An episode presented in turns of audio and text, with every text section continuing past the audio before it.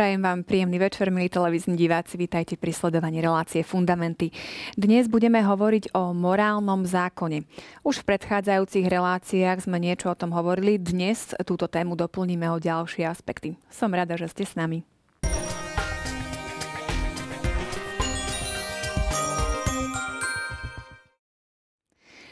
Dnes teda opäť trochu morálky, ale nie moralizovania. O tom dúfam, že vás už stihli doteraz presvedčiť moji stáli hostia. Maria Spišiaková a Marek Krošlák. Vítajte, pekný večer vám prajem. Dobrý večer. Dobrý večer. Tak poďme teda eh, k tým našim avizovaným témam. Skúsme eh, prejsť otázku súťažnú, ktorú sme dali minulú reláciu.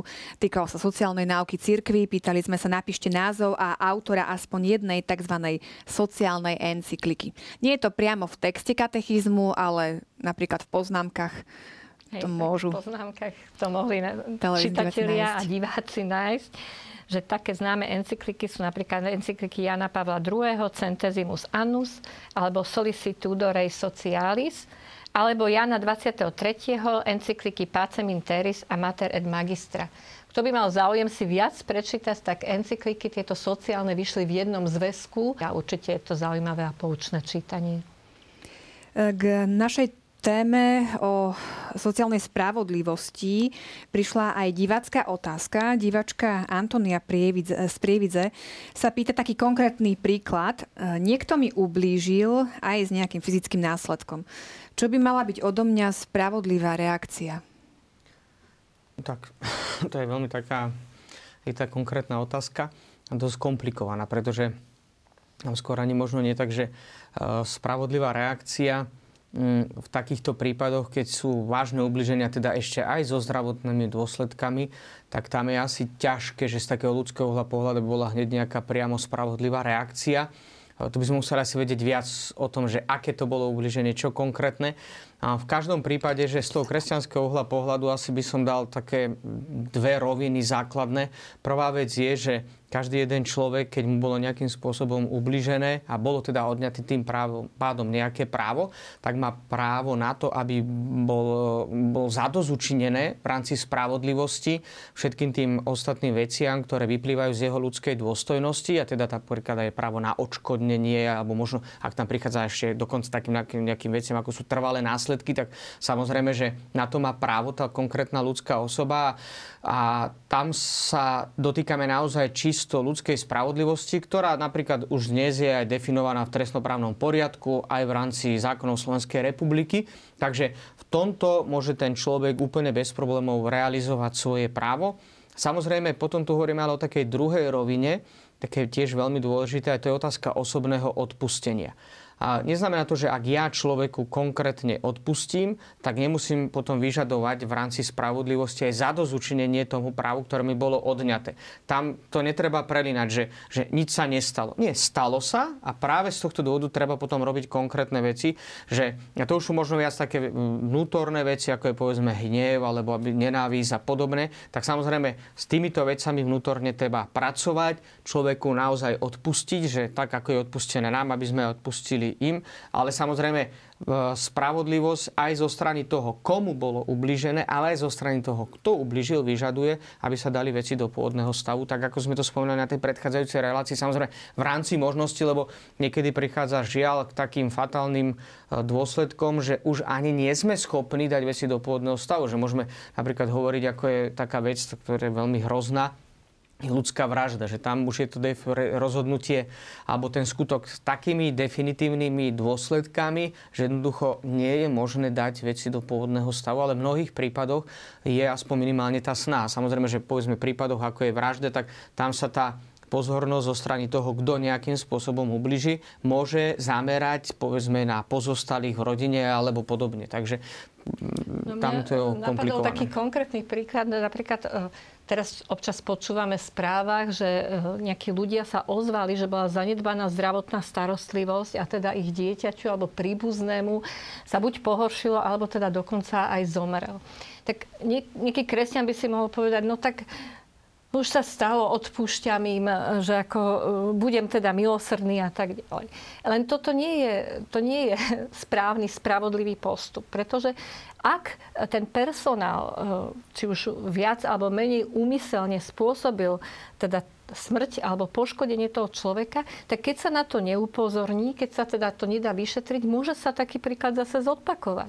To znamená, že tá spravodlivosť, e, ona nie je len o tom, aby ja som si vybavil svoje veci spravodlivo. Ale v rámci tej spoločnosti ona je hodnotou, ktorá tú spoločnosť e, posúva bližšie k tomu spoločnému dobru alebo dáva. To znamená, že ja e, právom môžem aj ako kresťan požiadať o prešetrenie toho prípadu, e, o to, aby sa naozaj učinilo spravodlivosti zadosť.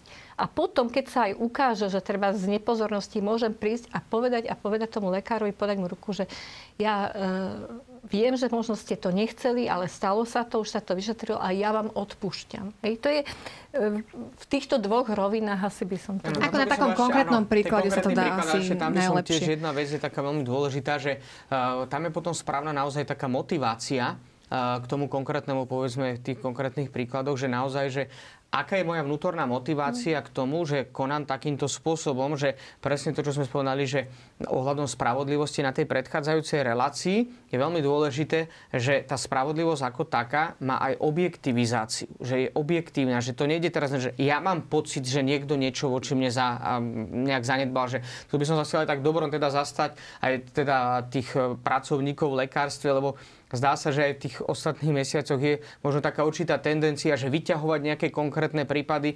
Ťažko povedať, že či sú naozaj zobjektivizované aj v rámci médií, že podané všetky informácie, alebo či to není možno niekedy až taká určitá tendencia proti niektorým, lebo ja teda aspoň môžem povedať osobne, že mám takú veľkú skúsenosť s tým, že uh, tá starostlivosť aj povedzme u nás aj zo strany lekárov, tých, tých, tých ľudí, ktorí pracujú v zdravotníctve, je enormná a a tým pádom, že niekedy sa to posúva do takej tej roviny, že ja mám pocit, že niekto niečo zanedbal, ale otázka je, poznáme to, že to je trošku taký problém, že dnes už cez internet sa dajú získať aj mnohé informácie, ale že ja ako pacient nedokážem komplexne zhodnotiť aj napríklad môj zdravotný stav a často to počúvame aj od lekárov, že prichádzajú už pacienti s tým, predpíšte mi takýto liek, ale oni si nevládzu uvedomiť práve komplexnosť celej tej ľudskej osoby, že možno takýto konkrétny liek, ktorý si oni niekde vygooglili, ako sa to dnes hovorí, tak môže tým konkrétnym ľuďom pomôcť. Čiže tam treba tiež potom ale objektívnu rovinu a samozrejme čistotu úmyslov, z ktorý ten človek koná, že naozaj dobre prevedie v rámci spravodlivosti tie veci, že iste máme na to právo, ale treba naozaj dobre zvážiť, že aj potom aká vnútorná motivácia ma k tomu vedie. Opäť ako nemôžeme dávať konkrétne návrhy, keď Hej. nemáme konkrétny prípad, ten každý prípad si vyžaduje teda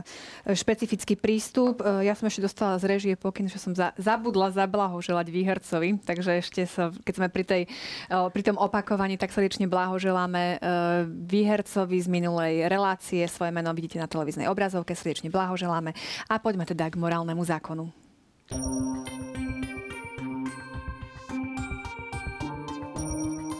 Morálny zákon je dielo Božej múdrosti.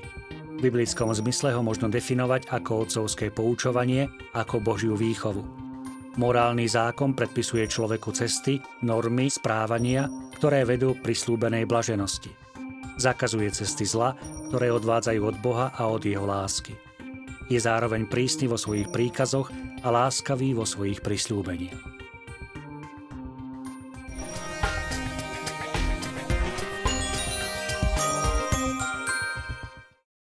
Už viackrát sme hovorili aj v predchádzajúcich reláciách o tzv. prírodzenom zákone. Je to nejaký iný zákon ako ten morálny zákon, o ktorom sme pred chvíľou počuli, alebo je to nejaké synonymum? Poďme si tieto pojmy e, na začiatok vysvetliť. No my sme počuli teraz ten uh, bod 1950, ktorý hovorí o morálnom zákone, že je dielom Božej múdrosti. Ale keď sa pýtate na prirodzený zákon, tak o dva paragrafy ďalej, alebo body, je to pekne vysvetlené. Že formy vyjadrenia morálneho zákona sú rozmanité a všetky sú medzi sebou zladené. Večný zákon je prameň všetkých zákonov v Bohu. Prírodzený zákon zjavený zákon, ktorý zahrňa starý zákon a nový zákon, alebo evaníliový, a napokon občianské a cirkevné zákony. Takže vidíme, že, že medzi tými zákonmi alebo vyjadreniami morálneho zákona je aj ten prirodzený zákon ako jeden z nich. Hej. to, čo, čím, čím je on špecifický, alebo prečo sa na prvom mieste bude hovoriť o ňom, spočíva v tom, že je vlastný vlastne človeku ako ľudskej rozumnej bytosti a ktorá je prirodzene obdarená rozumom a súčasťou tohto prirodzeného rozumu je schopnosť nahliadať akési základné morálne alebo etické pravidlá. Čiže vzhľadom na túto prirodzenosť sa nazýva prirodzeným zákonom. Hoci aj on je odvodený alebo zakotvený v tom Božom väčšnom zákone, v tom morálnom zákone, ktorý dal Boh. Áno že pre, možno pre také úplne lepšie pochopenie, tak musíme sa vrátiť naozaj Adamovi a Eve do slova, do písmena, aspoň tak v krátkosti. Je to nevyhnutné.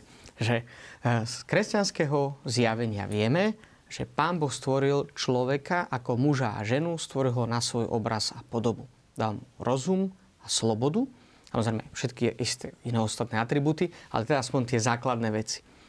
A do prirodzenosti človeka práve tým, že máme rozum a slobodnú vôľu, vložil to, čo nazývame práve tým prirodzeným morálnym zákonom. To znamená, že tá vec patrí k našej prirodzenosti. On, ten zákon v konečnom dôsledku odzrkadluje našu dôstojnosť, ktorej sme boli stvorení, vyjadruje požiadavky tejto dôstojnosti a na druhej strane práve dodržiavanie tohto prirodzeného zákona nejakým spôsobom tá realizácia toho, toho zákona, že tých požiadaviek toho zákona, potom v konečnom dôsledku aj realizuje samotnú tú dôstojnosť, ktorej sme boli stvorení. Lebo tú dôstojnosť sme dostali ako dar, tým, že sme stvorení na Božiu obraz a podobu. Sme to rozlišovali hneď v úvode do morálnej teológie, že existuje ontologická a morálna dôstojnosť. Tá ontologická dôstojnosť je práve vyjadrením toho prirodzeného Božieho zákona, ktorý sme dostali tým, že sme stvorení na Boží obraz a podobu. A tá morálna dôstojnosť ju nadobudáme vtedy, keď práve žijeme v súlade s požiadavky tej ontologickej dôstojnosti, v ktorej sme boli stvorení. Čiže práve preto prichádza k tomu aj takej tej verbalizácii. A hneď to dobre, prečo vlastne taká tá, to rozčlenenie toho zákona, tak to nám vysvetľuje bod 1949, čiže vlastne úvod do toho morálneho zákona vo všeobecnosti, keď hovorí katechizmus, a teraz citujem, človek povolaný k blaženosti, ale zranený hriechom potrebuje spásu od Boha.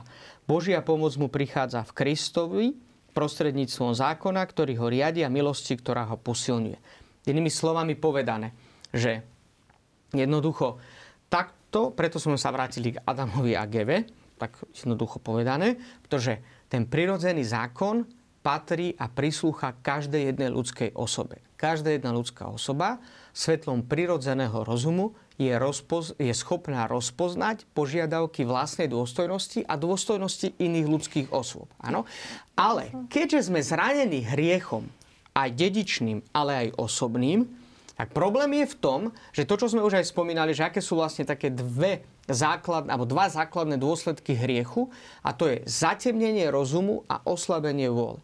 Že často nevieme rozpoznať práve pod vplyvom osobného aj dedičného hriechu, čo je skutočne správne, to znamená rozpoznať tie požiadavky tej našej dôstojnosti, ktorá je aj formulovaná cez ten prirodzený Boží zákon. A na druhej strane často, keď to vieme, tak máme problém, aby sme práve podľa dobra konali. Že e, toto sú také tie dve najťažšie. A práve geniálne to vyjadril svätý Augustín, keď hovorí, že to, keď hovorí napríklad o prirodzenom zákone a pozitívnom zákone, to znamená verbalizovanom, to, čo dnes všeobecne poznám ako 10 božích prikázaní, hovorí, to, čo ľudia neboli schopní po spáchaní prvého hriechu a osobných hriechov čítať vo svojich srdciach, Boh musel naformulovať a napísať na kamenné tabule, aby sme ich mali jasné. Čiže toto je ten prirodzený zákon. Prirodzený zákon je e, to, čo každý z nás má v ľudskom srdci, vo svojom svedomí a dokáže ho rozpoznať a vyplýva z prirodzenosti ľudskej osobnosti. Ale vo forme e, teda tej písanej je to to, čo je v tom desatore.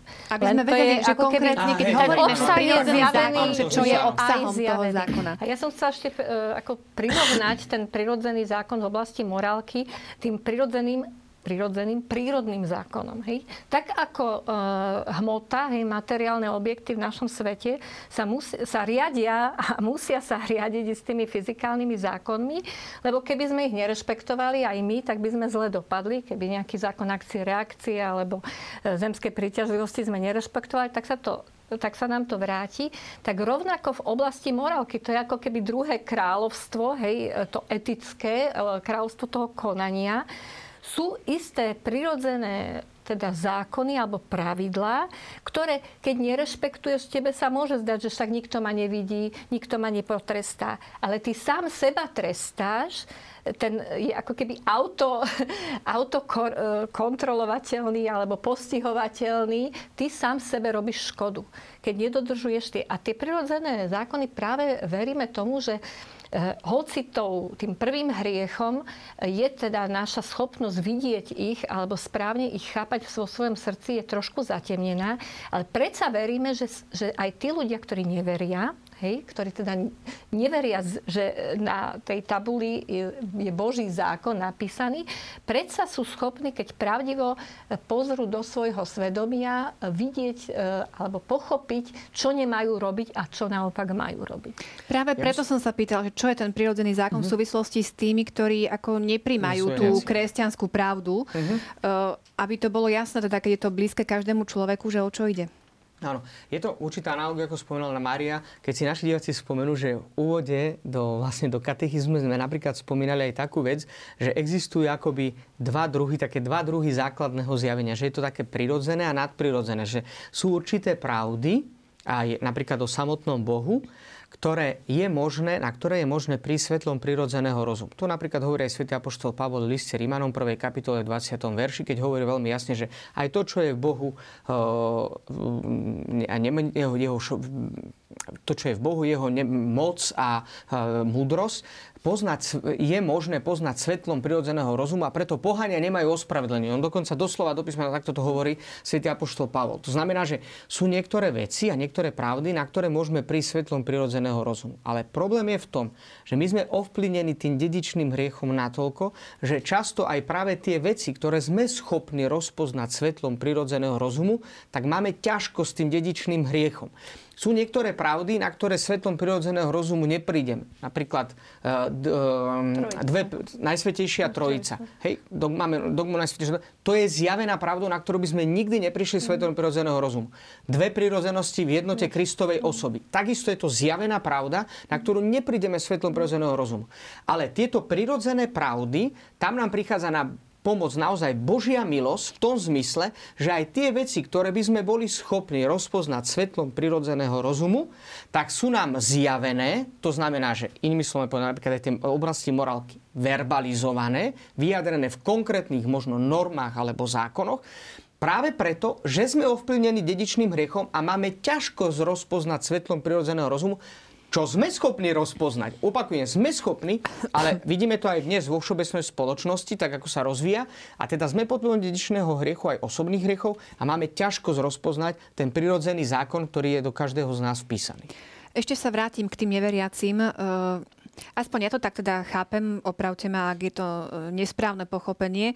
Ide teda o nejaký zákon, o nejaké pravidlo, pravidlá, za ktoré hrozí nejaká sankcia hej, pri nedodržaní. Alebo vlastne sám ako keby škodím sebe, ako Mária hovorila. E, keď to e, napríklad neveriaci nevnímajú ako prirodzený zákon, ako to sa prejaví v tom eh, ich živote, v tom ich zmýšľaní, eh, keď to neberú ako zákon? Hrozí aj im niečo za nedodržiavanie?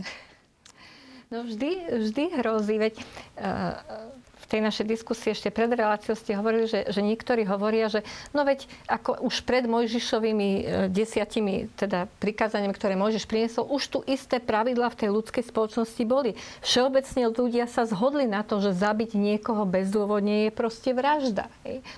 To znamená, že neviem si celkom dobre predstaviť, že by bol aj neveriaci človek, ktorý by úplne ignoroval e, či už všetky alebo nejakú časť týchto, pretože som presvedčená, že v jeho vlastnom živote by sa v istej situácii ukázalo, že to veľký omyl to ignorovať, že, že jemu to e, ubliží, že treba on by to ignoroval voči iným, hej, a teraz niekto by to urobil voči nemu. Tak ja som zvedala, či by potom povedal, že ale takýto zákon neexistuje. Ja si to môžem dovoliť, ale teraz zrazu by mal problém, že ako to, že te, tom, tomu druhému vyčítam, že on mi nemôže takto ublížiť, hej, alebo nemôže mi zobrať strechu na hlavu, alebo nemôže mi siahnuť na majetok a ja už môžem.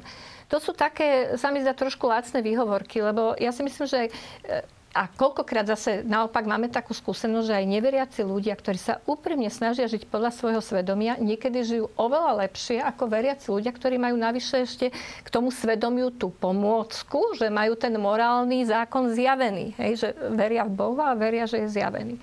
A ten, ale toto je vlastne svedectvo alebo doklad toho, že ten e, úprimne hľadajúci neveriaci, úprimne skúmajúci svoje vlastné srdce, nakoniec prichádza k tomuto prirodzenému zákonu. My totiž to veríme, že človek je tak stvorený ako bytosť, že on je, prirodzene sme nasmerovaní na Boha, na dobro a na konanie dobra. Je to ako keby súčasťou e, našej celej bytosti a nedá sa to, to vymazať. Nejak. Je to... Hej. A ako pokiaľ hovoríme o tých základných veciach nezabiješ, nepokradneš. Tam myslím, že by sme sa zhodli, ale o niekoľko relácií budeme hovoriť podrobnejšie o desatore, mm. že čo všetko uh, to, to obsahuje. Mm. Čiže uh, ako nie, nie sme len pri tých ako keby naozaj základných veciach, mm. o ktorých akože nikto nepochybuje, mm. ale napríklad len prvé tri, tri uh, prikázania, ktoré sa vzťahujú teda na, na Boha, na vzťah človeka s Bohom. Uh, keď niekto neuznáva Boha ako svojho Boha, ano. tak ako, ako sa k tomu postaví potom? No tam máme podľa mňa dobrú odpoveď v bode 1954 katechizme. Tam je v podstate vyjadrené, že čo to znamená ten prirodzený zákon. Človek má účasť na múdrosti a dobrote stvoriteľa. A tu sa nehovorí, že veriaci človek, ale ľudská osoba. Každá jedna ľudská osoba ktorý mu udeluje vládu nad vlastnými činmi a schopnosť riadiť sa podľa pravdy a dobra. Prirodzený zákon vyjadruje pôvodný morálny cit, ktorý človekovi umožňuje rozumom rozlišovať dobro a zlo, pravdu a lož. A z tohto potom vyplýva to, čo sa neskôr ďalej trošku spomína aj v katechizme, keď sa hovorí o charakteristikách toho zákona, toho prirodzeného morálneho zákona. A bod 1956 hovorí, že ten zákon je prítomný v srdci každého človeka, stanovený rozumom, je všeobecný vo svojich príkazoch a jeho autorita sa vzťahuje na všetkých ľudí. Čiže to je všeobecný, platí úplne pre všetkých. A potom dôležitá taká vec, ktorá môže byť pre našich divákov veľmi zaujímavá, to je bod 1958 a to je prirodzený zákon, je nemenný a stály v priebehu dejinných premien. A práve tento bod 1958 dáva aj potom takú otázku, že lebo pokračuje ďalej, že pretrváva v toku názorov a mravov a podporuje ich po- pokroky, ich pokrok. Normy, ktoré ho vyjadrujú, zostávajú v podstate stále platné. A toto je veľmi dôležité. Tu vlastne katechizmus v tomto bode 1958 zhrania takú veľmi silnú a dlhú tradíciu katolickej náuky, morálnej, čo sa týka oblasti morálnej teológie. A to je veľmi dôležité. Totižto, ako vznikajú vôbec normy a verbalizácia ako zákona keď si zoberieme povedzme aj tých 10 božích prikázaní alebo akýkoľvek iný zákon, tak zákon vo všeobecnosti alebo nejaká norma vzniká tak, že na základe určitého spoločenského, politického, ekonomického, kultúrneho prostredia sa verbalizuje hodnota v tom konkrétnom prostredí. Čiže, aby sme povedali zase taký jeden konkrétny príklad. Vo všeobecnosti, tak ako to spomenula aj Mária, že sme citliví na tie veci, ktoré sa nás napríklad dotýkajú. Áno, že keď som ja voči inému, mi je ľahšie byť nespravodlivý, ale keď sú nespravodliví voči mne, tak tam som ako citlivý. Takže ja spomeniem také z oblasti sociálnej náuky církvy, ktoré je možno také veľmi blízke a poch- ľahko pochopiteľné. Máme prikázanie nepokradneš. Je definované aj v dekalogu. A ako je verbalizované, alebo teda ako by sme mohli definovať, že v tom v rámci toho prirodzeného zákona? No, vychádza z ľudskej prirodzenosti, a to znamená, vychádza z ľudskej dôstojnosti a z tej vyplýva, že každá jedna ľudská osoba má prirodzené právo na súkromné vlastníctvo. Z tohto práva potom vyplýva povinnosť rešpektovať prirodzené právo na súkromné vlastníctvo inej osoby. A samozrejme, v období, keď žil Mojžiš a pán Boh mu dal tie prikázania, tak to bolo nepokradneš, ale pre nás nie až taká, je samozrejme dôležitá, ale najpodstatnejšia nie je verbalizácia tej normy nepokradneš, ale tá hodnota verbalizovaná v konkrétnom prostredí a cez tú normu, aby sme práve vnímajúc ten sociologický, aj kultúrny, aj politický rozmer, dokázali objaviť hodnotu, ktorá je nemená, ktorá vychádza z prirodzenosti človeka a je aplikovateľná v rôznych iných obdobiach iným spôsobom. Pretože napríklad to rešpektovanie prirodzeného práva na súkromné vlastníctvo prebieha úplne inak vtedy, keď existuje napríklad výmenný obchod, a reš- existuje úplne dnes inak, keď máme už peniaze, alebo máme, uh, dnes máme ten pojem taký veľmi zaujímavý, globalizácia, keď ja napríklad môžem aj konkrétnou kúpou konkrétneho produktu podporovať veľmi nemorálne aktivity. A toto je práve ten, ten rozmer, ktorý si musíme uvedomovať, že uh, vždy je tá najpodstatnejšia hodnota uh, tej samotnej normy a nie verbalizácia normy ako takej.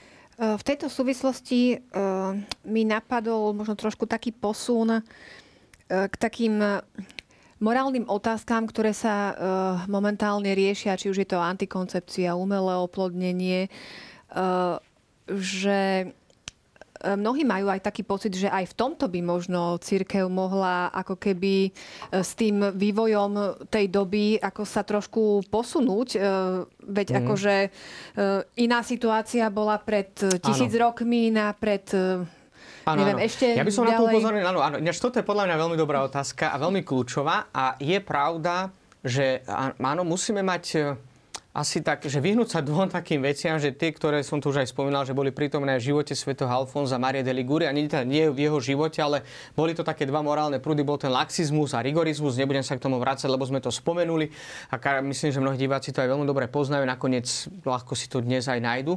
V každom prípade ten rigorizmus sa striktne pridržal predovšetkým aplikácie konkrétnej normy na konkrétnu situáciu. Laxizmus dával do popredia viac slobodu bez toho, aby sa vnímala samotná dikcia zákona. Jednoducho povedané. Ale čo je tam uh, teda veľmi podstatné, že aj my sa dnes musíme vyhnúť práve týmto dvom extrémom, že ani na jednej strane nedávať do popredia ani tak samotnú normu, ani samozrejme nedávať do popredia tak slobodu svedomia, lebo tam potom príde k svoj vôli, ale skutočne hľadať hodnotu, ktorá sa má aplikovať do konkrétnej situácii, v ktorej sa nachádzame. Lebo naozaj treba povedať aj jednu vec, že iste v mnohých otázkach ale nie sme na to my tu, ani, ani, ani ja som teda na to není kompetentný, aby sme teda dávali konkrétne odpovede na konkrétne veci, že či o oblasti antikoncepcie, alebo neviem, mnohých iných veciach, že či sa církev posunie tak, ako sa to dnes hovorí dopredu, alebo nie.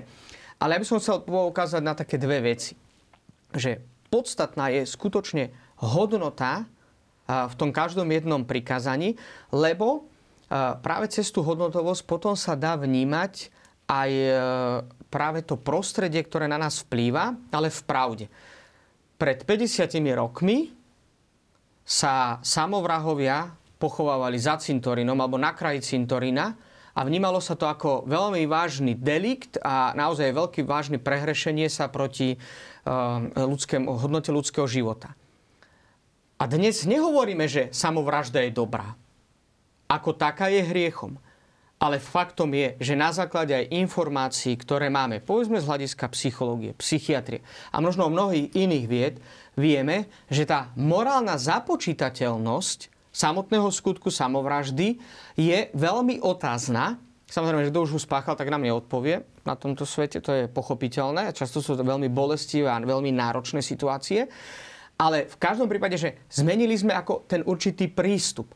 A to je napríklad v mnohých oblastiach, že na čo upozorní, upozorní aj terajší pápež František, že doktrína sa nemení, ale také aj po, po taliansky že, že a pročo pastorálne? Nie, že po taliansky, áno, že, že ten pastorálny prístup sa mení. Ale hodnota ako taká, tá je nemenná. Možno sa zmenia mnohé postoje, mnohé iné veci, ale hodnota ako taká zostane nemenná. Aj to napríklad príde samovražde, teda aby na upresnenie. My nepovieme teraz po 50 rokoch, že tu je zmena náuky církvy, že samovražda už není problém. Je problém. Je a je to ťažký hriech. Je to siahnutie na život. To je jedno, či siahneme na život svoj alebo na život niekoho iného. Ale samozrejme, že e, máme možno iný prístup, ale hodnota ako taká, hodnota života zostáva stále nemenná. Práve na tie hranice mi možno išli, uh, uh, o tie hranice mi išlo, alebo kde sa to tak láme, aby to nebolo naozaj potom o tej takej svojvôli, ale zase ani o nejakom striktnom lipnutí na, na zákone. Na norme. No. Vlastne, Alebo na norme. Ako keby ešte pripomenúť, možno sme to už minule hovorili, že ani ten morálny zákon, alebo ten prirodzený, alebo etický zákon, e, nie je tu niečo ako keby vymyslené, hej, e, nejaké pravidla, ani Bohom iba tak, ako keby z ničoho nič, hej, že rozhodol som sa, že, že toto bude dobre a toto bude dobre. Jednoducho to súvisí s tou ontológiou, teda s tým, aký sme, kto sme. Hej? Je to ako keby bytostne spojené s, s, našou, s našou podstatou, s tým, že sme Áno, stvorení. Len napríklad argument napríklad mnohých neveriacich je v tom, že ako takto si to vie odôvodniť uh, veriaci človek, že áno, Boh to takto chcel. Len no, akože není o tom, že, že už si to... Ale že taký sme. Hej? To je rozdiel. Keby, keby uh, sme proste... Uh, takéto sme bytosti. My e, môžeme sa tváriť, že nie sme, že proste e, morálka pre nás neplatí, alebo že, že proste nejakým e, e, antikoncepčným po, povolením antikoncepcie alebo zabijem sa nič nezmení. Ale nie je to pravda. Tie skúsenosť ľudská nakoniec ukáže, že sa mení. A to je úplne akože pragmatický, e, pragmatický výsledok. Ja neviem, tie chudiery ženy po potrate potom e, a čo sa im vracia, ako trpia psychicky a tak ďalej. Čiže to, to je e, taký, taká lacná výhovorka, že no tak vy si veríte, že Pán Boh vás stvoril, že vy ste stvorenia a vy ste mm. závislí, tak vy si to teda robte, ale nás sa to netýka. Hej? Že, Takže aby to nebolo o tom, že akože Pán Boh to na začiatku áno. stanovil a tak si to my hovoríme a pritom áno, áno. je to vymysel možno posledných 100 Súvisí rokov, ktorý si církev napísal na papier. Keď sme sa dostali opäť, že napríklad v oblasti sociálnej náuky církvy, ktorá všeobecnosti pre všetkých môže byť veľmi blízka. Aj tomu príkladu by som sa vrátil, ktorý som spomínal, povedzme to prikázanie, že nepokradneš prirodzené právo na súkromné vlastníctvo. Viete dobre, že keď bola napísaná prvá sociálna encyklika Rerum Novarum, ktorú napísal v roku 1891 pápež Lev XIII, tak tiež boli také rôznorodé reakcie na túto otázku, pretože to je také zaujímavé. Ja sa priznám, že ja som túto encykliku ako študent teológie už čítal po roku 1991 Dokonca to bola, eh, keď som už bol v seminári, že to bolo v nejakom 95. 96. roku. A priznám sa, že keby som eh, nevedel, že bola napísaná 1891, tak mám dojem, že on ho písal práve v tom období, keď už sme tu cítili a videli dôsledky komunizmu. Pretože keď vlastne eh, v roku 1991 bola napísaná táto encyklika, tak vtedy sa riešila taká tá veľmi komplikovaná, náročná tzv. robotnická otázka. A boli rôzne spôsoby, akým, ako by sa mala riešiť táto otázka a vtedy vo svetle náuky aj celej tradície církve, lebo to sme povedali, nie že sociálna náuka církve, učenie, ktoré církev formulovalo vo svetle toho, čo je vlastné, svetého písma a tradície o živote človeka spoločnosti, tak pápež Lev XIII odpovedal na konkrétny problém robotnícká otázka, lebo jeden z napríklad návrhov socialistov bola eliminácia správa na súkromné vlastníctvo a tzv. kolektivizácia. A ja, e, pardon, Lev 13, keď napísal Rerum Novarum, tak jasne pozvihol na úplný veľký piedestal, samozrejme vo svetle všeobecného dobra, poukázal na to, že každá jedna ľudská osoba má právo na prirodzené, e, teda prirodzené právo na súkromné vlastníctvo a toto právo je veľmi dôležité rešpektovať. A bez rešpektovania tohto práva sa nedá vyriešiť adekvátnym spôsobom z dlhodobého hľadiska ani nejak inak samotná robotnícka otázka. Vieme dobre, čo sa potom udialo v priebehu 20. storočia, vieme dobre, čo sa dialo v Rusku, čo sa deje. Vieme dobre, že akým spôsobom my sme si prešli ten vývoj predovšetkým po druhej svetovej vojne. A je zaujímavé, že všetky tie dôsledky, fatálne dôsledky eliminácie prirodzeného práva na súkromné vlastníctvo a kolektivizácie, aké mali. A to je také zaujímavé, že z hľadisk... A on nevedel, čo bude len hovoril, že ak sa toto spraví, tak to bude. Poďme teraz povedzme do toho konkrétneho príkladu, čo sa týka kultúry života.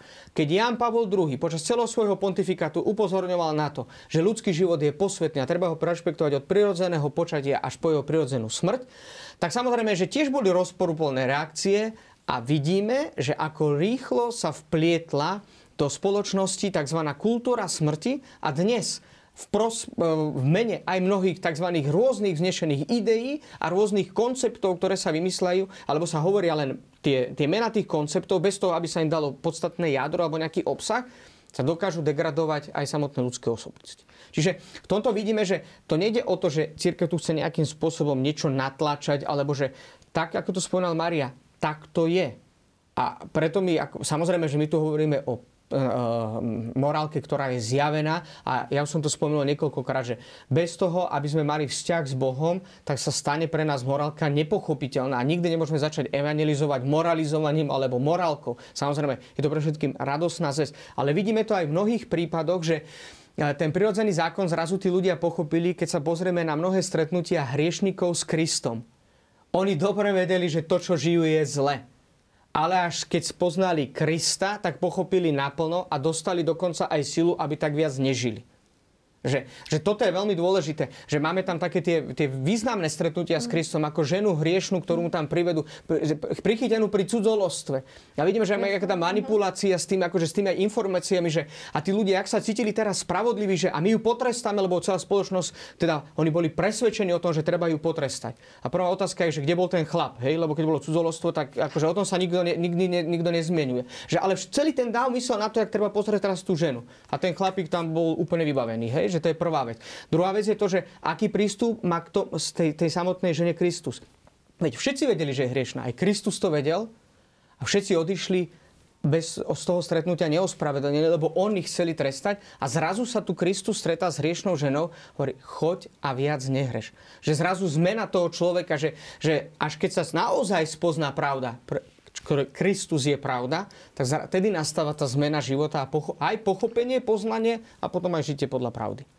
Ja som chcela ešte doplniť iba k tomu, čo si sa pýtala na tých neveriacich, že keď to desatoro je teda prirodzený zákon a prvé tri prikázania sa týkajú, ja som pán Boh tvoj, nebudeš mať iných bohov, že ako to je, tak samozrejme, že, že ten neveriaci, on nemá ešte, nemá ešte, on má vždy tú povinnosť, tá povinnosť stále existuje sa kláňať tomu jedinému Bohu, lenže on ešte ho nepozná, hej, ešte o ňom nevie tak ale vtedy má povinnosť hľadať. Hej? Má povinnosť akože stále túžiť po tej pravde. Čo sme tu hovorili kedysi, že ten neveriaci, že vlastne ten, či ten dar viery e, ako teleologálnej čnosti Boh mm-hmm. každému dáva, alebo nie. Áno, ponúka ho každému, len teda ten človek musí sa tomu otvoriť, musí, musí byť pripravený to prijať a vtedy vlastne naplní aj tie zvyšné prikázania. Tak ako Možno, že mnohí treba z tých neveriaci žijú podľa tých, prírodze, podľa tých ostatných prikázaní a ešte tieto nemajú, ale v momente, že sa stretnú s tým Kristom, uh-huh. tak vtedy doplnia aj tie. Ale neznamená to, že teda tieto sú, že, že ten prírodzený zákon by mal byť zúžený ako si len na tie na tie prirodzené. Ale ja by som ešte práve toto, že také veľmi dôležité tam je, že, že ten prirodzený zákon je nám prirodzený v tom zmysle, že každý máme tú dôstojnosť rovnakú, len problém je v tom, že sme ovplyvnení dedičným hriechom. A keď sme spomínali napríklad dedičný hriech aj na predchádzajúcich reláciách, tak sme tam upozorili na jednu vec, že, že nebrať do úvahy, to hovorí katechizmus katolíckej cirkvi, nebrať do úvahy skutočnosť, že sme ovplyvnení dedičným a osobným hriechom, môže predstavovať veľmi fatálne, vážne dôsledky napríklad pri výchove alebo aj pri vývoji celej spoločnosti ako takej. To znamená, že keď mnohí dnes, alebo aj majoritná časť spoločnosti by povedala, že no dobre, ale my to nevieme, lebo my, my nie sme veriaci, mm. ale to neznamená, že to je objektívne. Lebo neznamená aj to, že e, majoritná časť spoločnosti čím sa riadi, že je naozaj objektívnym dobrom. Vidíme to napríklad v mnohých práve tých e, krajinách, kde napríklad aj církev chodí, aj, aj evangelizuje, aj evangelizovala v minulosti. No boli také veci a sú aj také veci, ako je kanibalizmus. A ale to nie je predsa prirodzené. A to, povedzme, v dnešnej európskej spoločnosti ja dúfam, že nenájdeme človeka, ktorý povedal, že kanibalizmus alebo zabíjanie človeka je úplne bezproblémové. Práve naopak, že vidíme, že nie je to prirodzené. A mohli by sme hovoriť o mnohých takýchto veciach, ktoré to neznamená, že keď ich človek nedokáže rozpoznať, to je to isté, keď hovoríme o ľudských právach. Konečne neznamená, že keď ja neviem rozpoznať nejaké ľudské právo, že tá ľudská osoba ho nemá. Posuňme sa ďalej e, k novému evanieliovému zákonu, e, čo ponúka katechizmus katolíckej cirkvi. E, Marek už teda si spomínal tu nejaké príklady z Ježišovho života. Tak v čom teda spočíva nový zákon?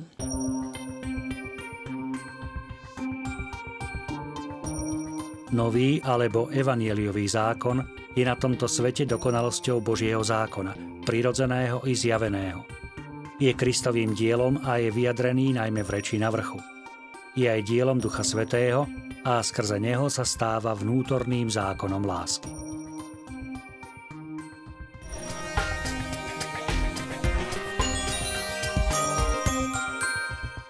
My sme v predchádzajúcich minútach hovorili dosť často o desatore, o tom ako keby hlavnom zákone starého zákona, ak to tak môžem povedať. Teraz prichádza na scénu nový zákon. E, prečo? Ako nestačí nám ten, ten starý? Keď je teda taký prirodzený? No tu zase v katechizme katolíckej cirkvi v tom bode 1963 je pekne ukázané, ale teda vyjadrené, čo ten starý zákon je, že podľa svätého Pavla jeho úlohou je najmä odhalovať a ukazovať hriech, ktorý v srdci človeka vytvára zákon, zákon žiadostivosti. Napriek tomu ten zákon zostáva len prvou etapou do, cest, do ceste, na ceste do kráľovstva Božieho, sa teda myslí.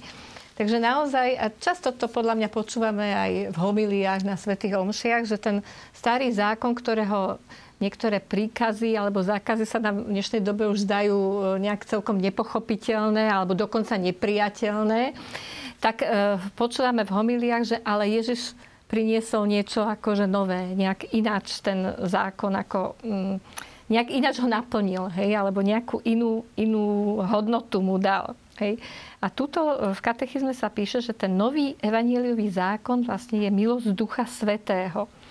Je to, e, a jeho hlavným vyjadrením v tom evaníliu sú tie blahoslavenstva na hore, tá Ježišová reč na hore, ktorá nás už posúva ako keby z tej roviny, že toto môžeš, toto nemôžeš, z takej tej zákonickej, že keď toto všetko budeš dodržiavať, tak budeš teda e, spasený alebo dokonalý a ukazuje nám akože ťažšiu a ako keby takú vyššiu cestu, v ktorej už to nie je len o o tom, či presné pravidlo, to, čo sa tu stále ako si v otázkach naznačujete, že prečo to není také presné, ten evanelium je v tom ťažší, lebo ty už musíš hľadať. Ty v tej láske musíš hľadať tú najlepšiu cestu. Ty v tej láske musíš túžiť po tej spravodlivosti. Ty v tej láske musíš túžiť po tom, aby hladní boli nasytení e, po tej solidariete. A to je to nové, hej? že tam už tým tvojim hnacím motivom nie je, ja len aby som neprestúpil nejaký zákon, aby som všetko. Tam je tvojim hlavným motivom to,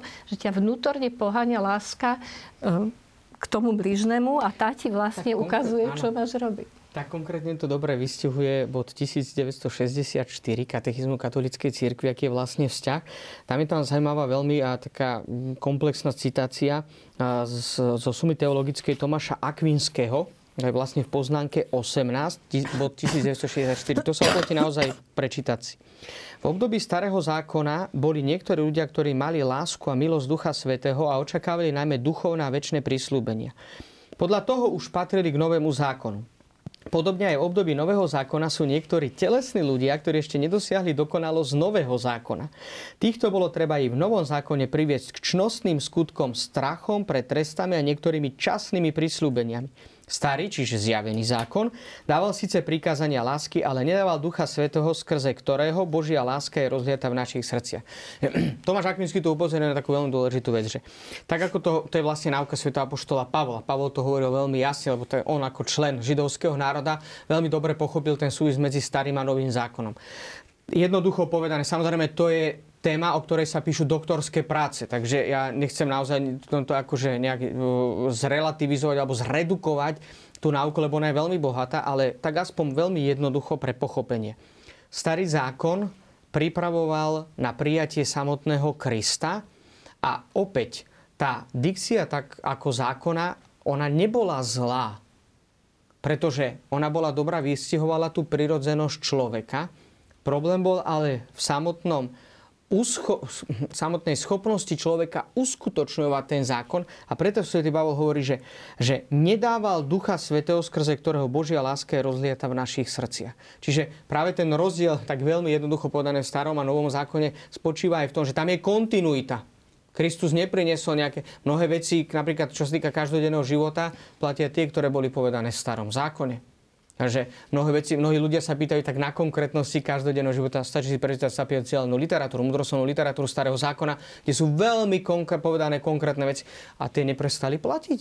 Oni platia stále a Kristus dáva aj to, to čo nazývame milosť. To znamená, že tú určitú ľudsky povedané, asi nejak to nevieme lepšie, nevládzeme lepšie povedať, že silu aj na uskutočňovanie toho samotného zákona. Že nie len tá dikcia, ale aj tá sila na uskutočňovanie toho samotného zákona. Ale... ale zákon bol dobrý ako taký a vidíme, že problém nastal práve u izraelského národa v tom, že to, čo sme spomínali pred chvíľkou, že to pochopenie tej normy a tej hodnoty, lebo paradox, čo sa naj, najväčší stal vlastne v celých dejinách izraelského národa a vidíte to zvlášť u Krista, že prečo ho ukrižovali, že samozrejme za smrť Krista sme zodpovední my svojimi hriechmi. Ale teda v tej konkretizácii, tej historickej, tak vidíme tam takú veľmi dôležitú vec. Paradoxne, zákon, ktorý bol pedagógom ku Kristovi, tak odviedol samotných Izraelitov od Krista. Ale nie, že by bol zákon zlý, ale to ich nepochopenie zákona a sústredenie sa na to, na čo ich pán Ježiš upozorňoval veľmi často, že sústredujú sa na tie veci, ktoré vôbec neboli podstatné a zrazu zabudli na Božú milosť a zabudli na samotného Boha. Pôvodcu a aj završiteľa zákona. Lebo veď poznáme mnoho prípadov z Evanielí, kedy e, zákonníci pokúšali Ježiša práve, práve zákonom. Áno. E, a teda je tam ten istý posun, iný, iný pohľad trošku na to. Uh, napríklad pri tom cudzoložstve vlastne oni, oni plnili zákon. Nie? Ne, nebol to taký... Vlastne to je o tom, že ten Ježiš ich vždy vrátil ich a poukázal Pôvodcom. na hodnotu. Hej? hej? Lebo oni keď povedia, že čo je teda, ja neviem, uh, čo je tu sobota pre človeka alebo človek pre zákon. Čiže oni ukázali ten zákon, len tú normu, len to a je vyjadrenie. dikcia zákona, ale nie hodnota. A nevšimali si to, čo je za tým, hej? Že keď teda padne a ten človek do sa potom dá akože mm. už nejak, lebo prichádza, viete, a to sú také tie, uh, také tie záľudné otázky, že Mojžiš nám nariadil a ty čo povieš? Mm. a teraz, vlastne, ale ich otá...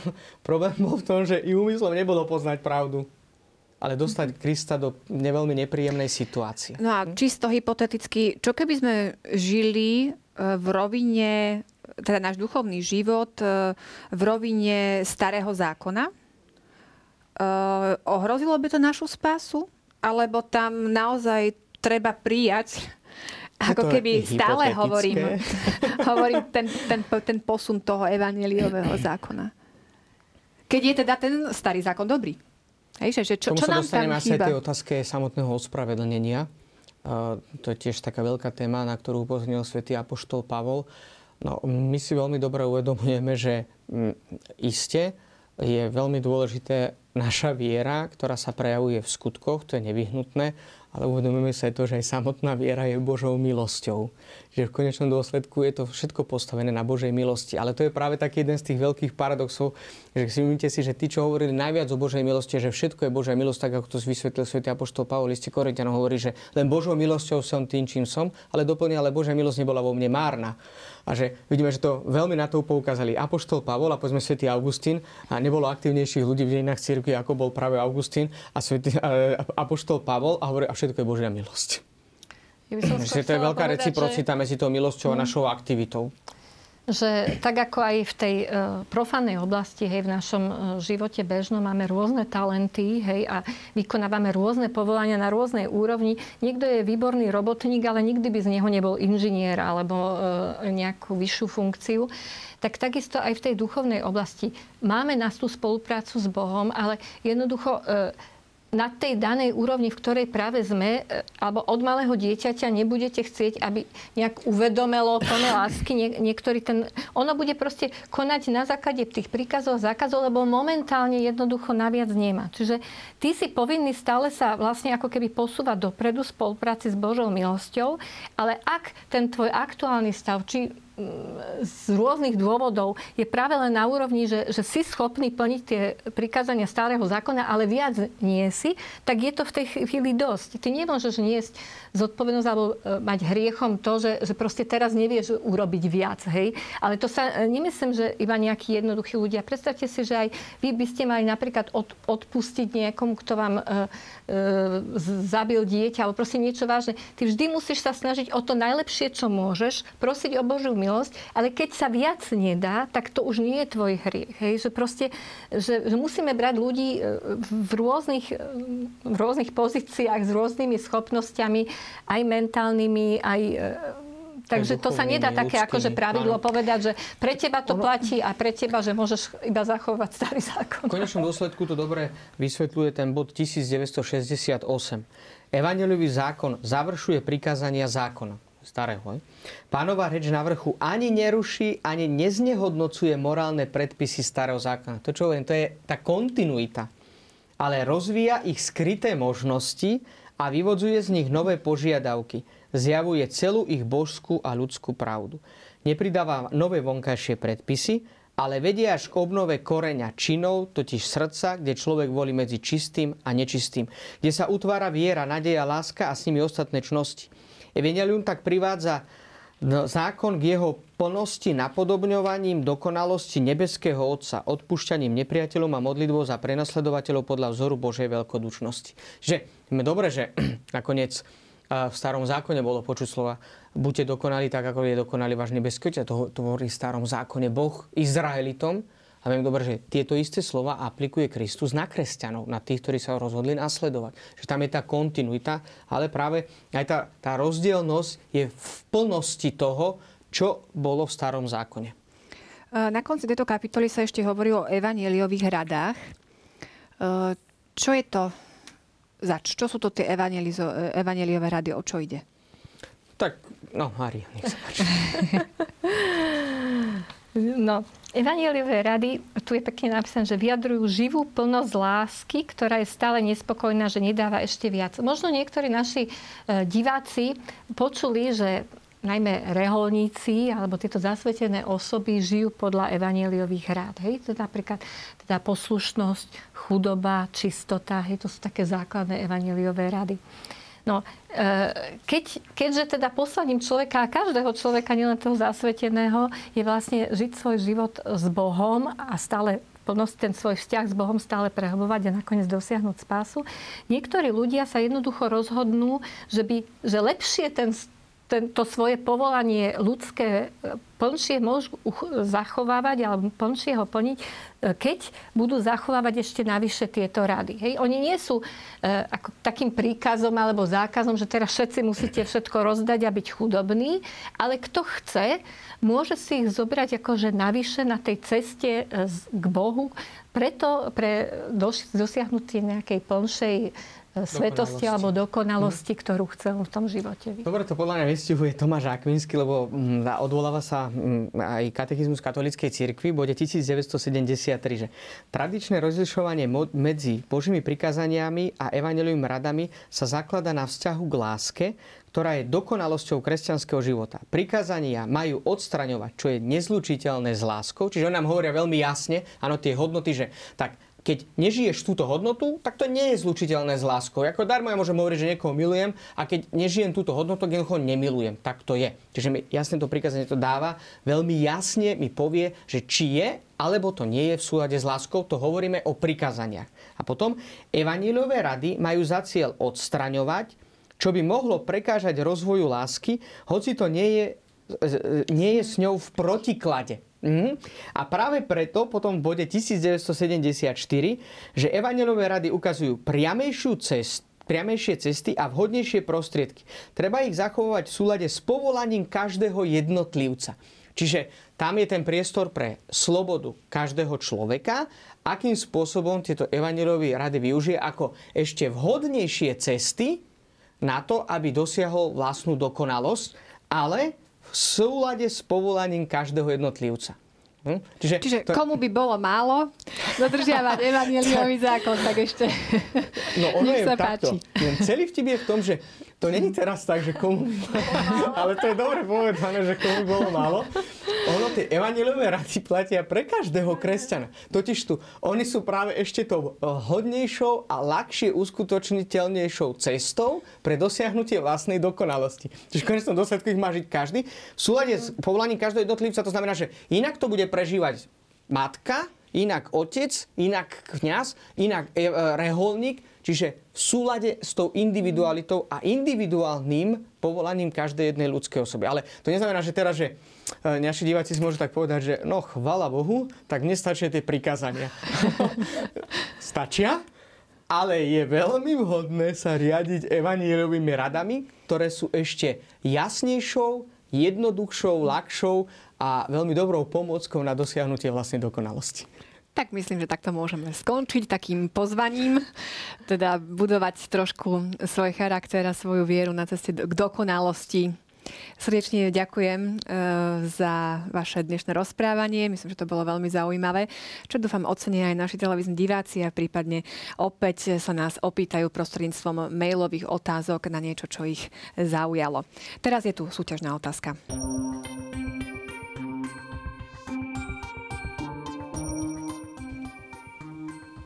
Napíšte aspoň jeden citát zo svätého písma, ktorý je obsiahnutý v evanieliovom alebo novom zákone. Je niekoľko možností, ktoré môžete vytiahnuť z katechizmu. Potešíme sa vašim odpovediam.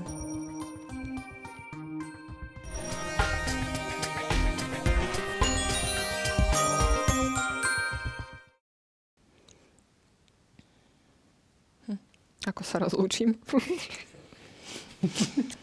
Čau. No. Čo poviem? Tešíme sa, hej. O to hovorím stále už. Tak neteším sa na vás. Teším sa na marec.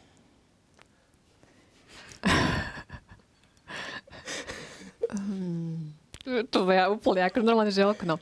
Som, prišla, prišla, som, prišla som, prešla som z toho, tohoto švungu. No. Dobre. Ja vám, milí televízni diváci, ďakujem za pozornosť a teším sa na stretnutie opäť o dva týždne. Dovidenia, majte ešte pekný večer.